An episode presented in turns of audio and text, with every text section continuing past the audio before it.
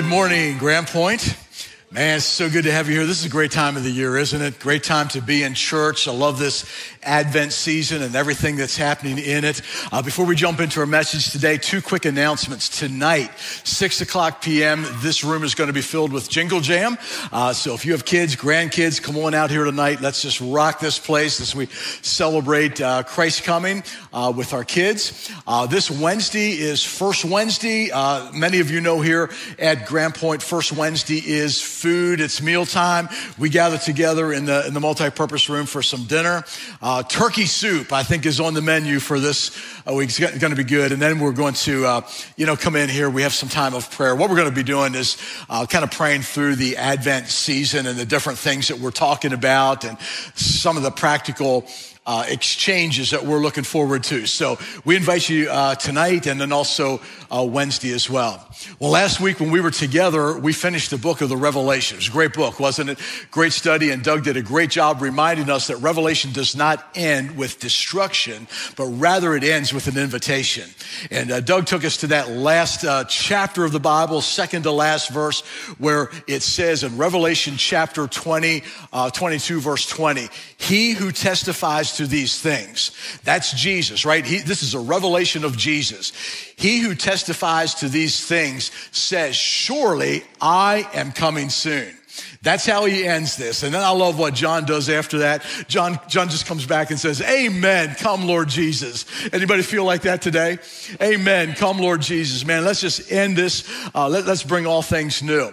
So that ends with uh, uh, this perfect invitation. And we're going to continue that invitation all through December. In fact, every time we meet in December, all the way through Christmas Eve, we're going to be extending that invitation along with something that's very specific. And so today we're going to say, Amen. Come, Lord Jesus, replace our fear with your peace. I love this Advent season, and last week we lit the Advent candle of hope. Hope is simply characteristic of expectation, and it's not some kind of a wishful thinking kind of a hope, but it is a confident expectation that this is what we're going to receive. This is what Jesus Christ is. This is who he came uh, to be to us. And then today we light the candle of peace. And so we're going to talk a lot about that this morning. God, Lord, come and exchange our fears with your peace. I don't know if you knew this or not, but that command, do not fear, is the most common command in the entire Bible. The entire Bible, the, the, the, number one command in the entire Bible is do not fear. So if you go all the way back, a couple things that come to my mind, you go all the way back in the Old Testament. God had this group of people, actually a nation that were his own. He, it, it, was Israel, and uh, God planned this promised land for them. So he calls this guy by the name Moses to lead them into the promised land. And uh, Moses did his best at this, but when he was 120 years old, he's like, man, I'm too old for this. So he got Joshua, right, to, to lead the people from there there on. And so Joshua leads the people to the promised land. And they come to that land. There's a lot of challenges going into this. But in Deuteronomy chapter 31, verse 8, uh, it says this The Lord himself will go before you, right? If you're about to enter this land, this new place. The Lord himself will go before you and will be with you. Listen, he will never leave you or forsake you. And then here comes the command. Do not be afraid. Do not be discouraged to take this big step. A millennium later, right? There's a whole bunch of other people who received the very same command, do not fear. There's this guy by the name of Zechariah. He was a priest and he was serving God in the temple and he was offering prayers and sacrifices to God. And one of the prayers that he was praying over and over again was, God, just give me and my wife Elizabeth a baby, right? They didn't have any kids. And, and so one day while he was praying this prayer, uh, this angel stood beside him, scared him to death. But then the angel said, do not be afraid, Zechariah, because I'm going to honor your prayer. I'm going to grant you what you offered. And then there's this account in uh, Matthew chapter one, right, where Joseph gets this news that his fiancee Mary is pregnant. And it threw him into this, my goodness, what do I do now, right?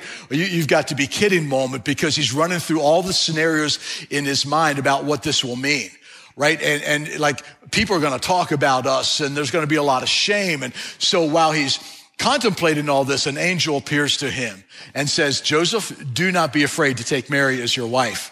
Jump over to Luke chapter one, where Mary gets this news that she's going to have a baby. And her first response was, How can this be? Right? I'm a virgin. There's no way that this could be happening to me. Why me? And an angel appears to Mary and says, Mary, do not fear, for you are highly favored. Luke chapter 2, right? These shepherds are out there just for another night of shepherd duty, right? Watching their flocks at night. All of a sudden, uh, sudden the heavens lit up and the angels appear. And depends what Bible translation you read. It says they were sore afraid. That simply means they were scared to death. And one of the angels uh, just shouted from the heavens and said to the shepherds, Do not be afraid uh, for I'm bringing you great news. So over and over and over again, even through the Christmas story, we have these commands: do not fear, do not be afraid, uh, and and and all that is as common language. Now, I did some research uh, this week because I wanted to kind of understand, like, how many how many different kinds of diagnosed fears are there out there. So you can get all your answers on Google. So I googled, like, how many fears are there, and I came up with over two thousand fears right? So number one, there's a fear of heights, right? And uh, I get it, man. That's me. Uh, I came to realize this a couple of years ago when Penny and I were in Colorado doing some hiking, and there was this one place called Pulpit Rock. And so Penny's like, "Hey, well, you're a preacher, and there's a pulpit. You got to get your you got to get your picture taken at Pulpit Rock, right? Just kind of makes sense." So so here we are at uh, Pulpit Rock, and Pulpit Rock is like right over my head is, is the peak of that. So to get to Pulpit Rock, the first thing you have to do is walk through this rattlesnake infested grass area, right? So there's even a sign that says, be careful, there's rattlesnake. That's a fear by itself, isn't it? All by itself, fear of snakes. So we walk through this path and we get to this this, this mountain. It doesn't look very big there, but I, I don't think it was even more than 2,000 feet of climbing. But we're climbing up this mountain and Penny's going like a gazelle in front of me and I'm kind of just trudging behind. We're getting to this rocky part. The top of it is all rocks. I mean, this is boulder upon boulder upon boulder. I'm like, is this one going to move, right? Is this one secure? And Penny's going up over them and I'm like hugging every rock and just looking ahead at her and saying, get away from the edge, get away from the edge. Because you know what happens when you're on the edge and something happens. But I realized at that moment that I had a fear of heights that I didn't re- realize. So even now, like ladders are not my favorite thing anymore. It's, it's, it's just good for me getting up here in this stage, right? But uh, so there's a fear of heights, there's a fear of spiders, there's a fear of dentists, uh, there's a fear of belly buttons. That was on the list. I have no idea what that's about, except like the major majorality or something like that. But so anyway, one of the fears, and I, I want to want to see if you would agree with this. But on this list, there was this fear called glossophobia, which is the fear of public speaking, speaking in public. Would anyone here just admit that that's kind of one of your fears, speaking in public? A, a, a few of you, not, not, not as many as I thought, but for those of you that raise your hand, would you stand up right now and just tell us how you feel about that? I just thought maybe that would help you overcome. But, uh, but there was one other fear in this list, and then we'll move on. But it was this, it's this incredible fear that was called um, uh, ablutophobia, ablutophobia, and it's the fear of washing or bathing. And I was going to ask if there's anyone here that has that fear, but I think we probably already know. Like that's why we're not sitting next to you. But considering the credible, uh, this research credible, it says there's only two fears that you're that you're born with, which is the fear of falling and the fear of loud noises. Those are the only ones that you're born with. Now, if there's any credibility to this research, that simply means that all of these other fears are fears that we learn. And if they're fears that we can learn, then we can also unlearn them. But I want to take that a step further today. I believe all the fears that we have in our lives, can be overcome through the power of Jesus Christ, Emmanuel, God with us. And we're going to work through that this morning because I believe that there's someone in this room today that has a fear that needs to be driven out today. If you came in here today and your life is characterized by some kind of fear or maybe even paralyzed by fear, I want you to know today, first of all, that you're in great company. The second thing I want you to know today is you're in the right place because I believe that God wants to go to work on some of those fears this morning, right here in this hour, right with those of us who are in here today. So, what I want to do is I want to tell you a story. I want to tell you a story from Mark chapter 4, and the story has to do with fear, but also it has to do with the remedy for fear. And I want you to listen. You might, uh, you might recognize this, but it goes like this Mark chapter 4, verse 35. Now, I want you to give this, I want to set the scene here before I read this, but Jesus is out here by the sea, Sea of Galilee. He's with a few of his close friends, his disciples, and then a whole crowd of people that came around him. So that's the setting. I want you to get that in your mind. And here, here's the text. On that day, when evening had come, he said to them, let's go to the other side. Now, most likely he was speaking to his few disciples who were following him. And leaving the crowd, they took him, they, the disciples took Jesus with them in the boat, just as he was, and there were other boats with them. And a great windstorm arose, and the waves were breaking into the boat so that the boat was already filling. But he was in the stern. Jesus was in the stern, asleep on the cushion. I want to pause there for a second because I want you to see the significance of the fact that Jesus was sleeping on a cushion. So this is not like falling asleep in church. Like where you just kind of doze off, right? And you, you, your head's nodding and all of a sudden you drop your phone and it scares you and everyone around you. And then you, you pick it up and you act like you weren't sleeping kind of thing. This is not that. Listen, when there's a cushion, there's an intentional nap that's coming right? So Jesus had, had, a cushion. You're gonna, if you have a cushion, you're gonna find a nap. He meant to do this. So if you start bringing a cushion to church, I know exactly what your intent is right? You're going to go to sleep. I suggest if you do that, maybe go up to the balcony, see if you can find six foot. I don't even think there's a six foot space in this place right now. So you're going to have to sit, uh, you're to have to sleep sitting up perhaps. But, but if you bring a cushion, I know what your intent is. This was not some incidental or accidental dozing off in the boat. No, Jesus was taking a nap. He was asleep.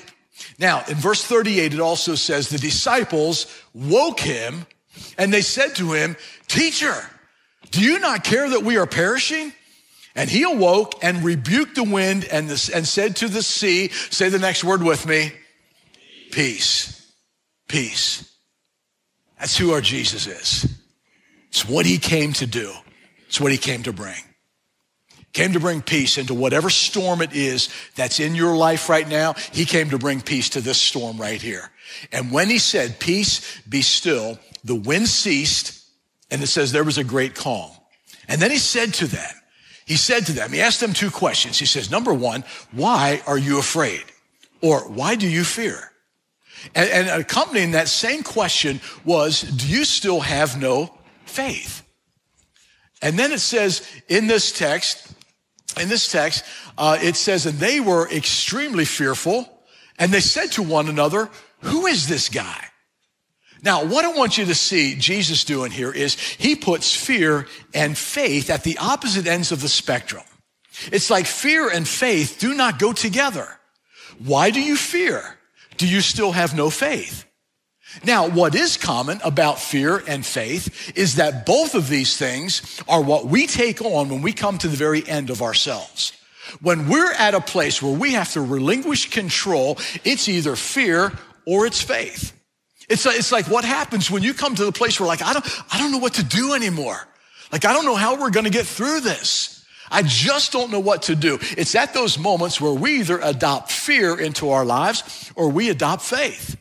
And, and so what Jesus is doing right here in this story is, is this. He's saying, uh, now, when Jesus woke up, like, I don't know if he was real happy because he went into this rebuke mode, right? But I don't know how you are when you get woken up from a nap either, but Jesus rebuked the wind, but, but to be on his side, I'm not the happiest either when someone wakes me from a nap.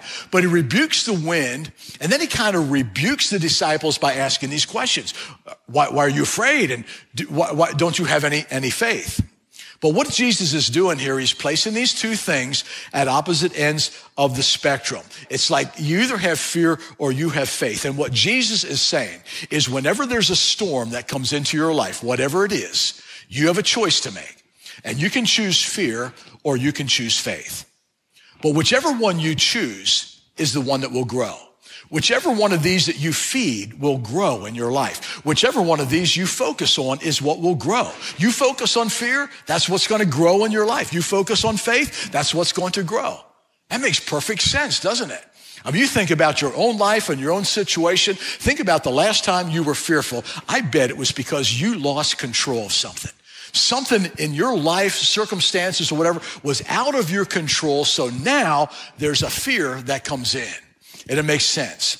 Now, from this story, I want to take two questions and I want to do a deep dive into these two questions. One of them is a question that Jesus asked, and the other is a question that the disciples asked. So, if you picked up a handout on the way in, this is where you begin taking notes. By the way, I heard that when you get to heaven, Jesus is going to ask to see your sermon notes. Just saying. So no, you do what you want to with these with these notes. Some of you are not note takers. That's okay, but I don't want you to miss the truth that lies within this lesson from this very simple storm here. Uh, so the first question, and it's a twofold question, and that's the question that Jesus asked the disciples: Why are you afraid? Do you still not have any faith? That's we're going to put that together in one question. And the second question is: Who is this man? This is the, the question that the disciples asked among each other when they saw what Jesus did with the storm. But I want to spend some time on this first question today. Why do you fear? And do you not have any faith? Because I believe that there's someone in this room today and you're experiencing a fear in your life right now. I don't know who it is. Maybe there's more than one. Maybe it's all of us experiencing some fear in our lives right now, and I, I, want to address this. So, from the story of Luke, the disciples are afraid of a literal storm, and I want to put this in three categories. First of all, there is the external storm that produces fear. The external storm is, is like those things that happen outside of you. So we can't control hurricanes. We can't control tornadoes. We can't control tsunamis or even like when the largest volcano in the world blows up. There's nothing that we can do about that. We can't control that. In fact, those things are actually called acts of God, right? At least in the insurance world, acts of God. We can't control that. Maybe it's what nations do against nations. Like nations go to war at each other and maybe there's the threat of, you know, a strike, the rail strike or whatever, and, and that's going to impact our business, it's going to impact our uh, production and all that. And we have these fears that are out there. Maybe the fears aren't that far away though. Maybe they're closer to home and it's the fear of finances. Like you have all these bills piling up right now and you're like, I don't know how I'm going to pay for them. I don't know how we're going to get through this right? So you have these fear of finances. Maybe you were promised a promotion in your job and you, it was passed over, or someone offered you another career opportunity and that didn't work out, or the job that you've had for 30 years just ended and now there's all of this fear because of finances. Maybe it's a relational fear as well. And there's some relationship that you have in your life right now. It's growing cold and you're fearful that maybe this isn't going to end well. Maybe within your own marriage right now, there's talks about divorce and that just scares you to death. Maybe there's a confrontation that you need to make with a family member or a coworker or whatever it is. But all of these are external fears that are so real right? And, and we have to identify what they are. We have to know what they are because what's out there externally doesn't stay there. And that leads us to the second kind of fear, which is an internal fear. These are the storms that create fears inside of us, often causing anxiety and worry. And I'm glad there's none of that in this room. But there's this situation out there. There's an external factor that creates this fear inside of us. So for the disciples, the external fear was there was a storm, right? And if you've ever been in a boat and you're out there and it's rocking and it's taking on water, there's a certain fear that's out there. But that fear quickly became internal to the point that they thought that they were perishing and they were afraid of dying, which is exactly why they said, teacher, don't you care that we are perishing? And that's a very real fear, isn't it? Some of you are there right now because there's a loved one in your life that is in the process of dying. You're scared about what that might mean. Maybe you're there. Maybe you've received a diagnosis or there's something in your life right now or there's something that's going on that you just have this fear. And that's a real fear, isn't it? Fear of death. Now, maybe your fear is not that final. Maybe it's not that extent. How about the fear of failure? I'm just going to give you a few that I have, and, and maybe you do too. But there's the fear of failure. The fear of failure is that fear that keeps us from doing things or trying things because we're already convinced in our minds that's not going to work out, right? We're already convinced that, that we're going to fail. So we, it's like, what's the point of trying? When you have a fear of failure, life stops being about what's new. It stops being about what's creative. It stops being about growing. It like takes you out of the game before you even start playing. That's the fear of failure.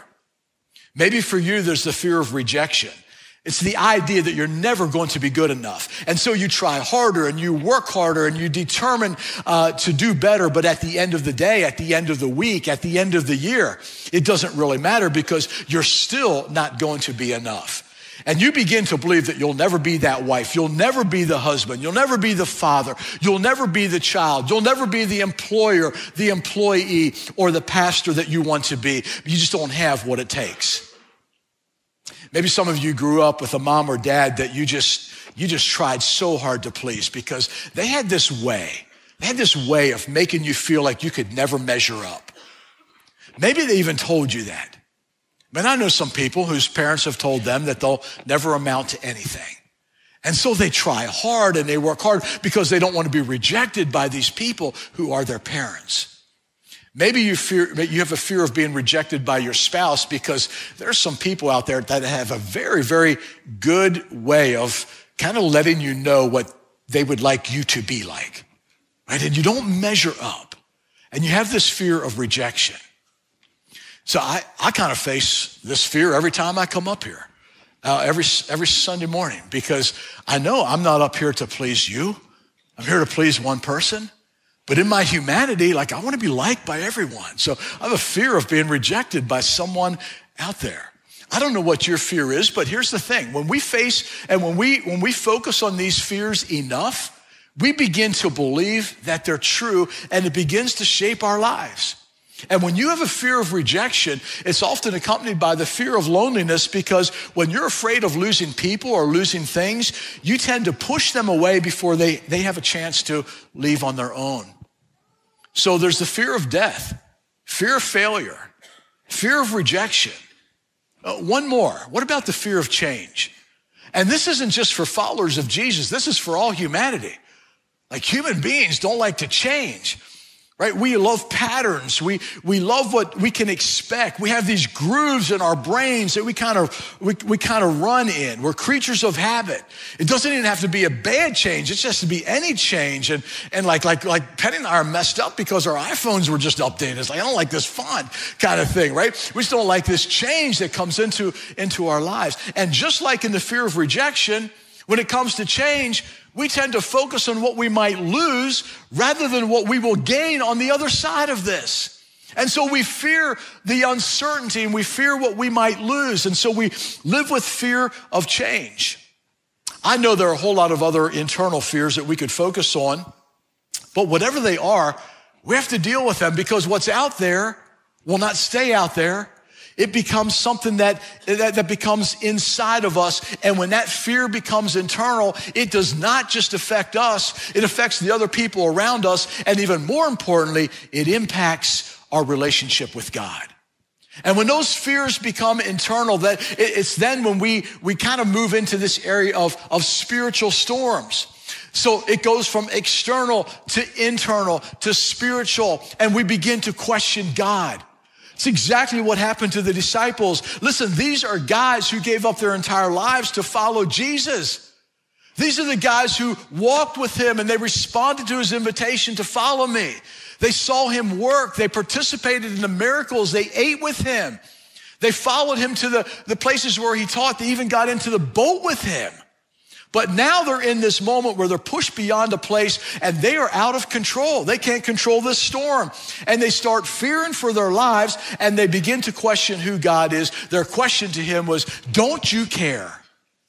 Don't you care that we are perishing? Don't you care that we're going to die?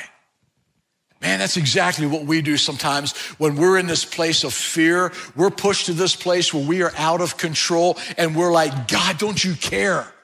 Don't you care about me? At least that's what it seems like. God, my boat is taking on water. My life seems to be going down. Don't you care? Are you asleep somewhere?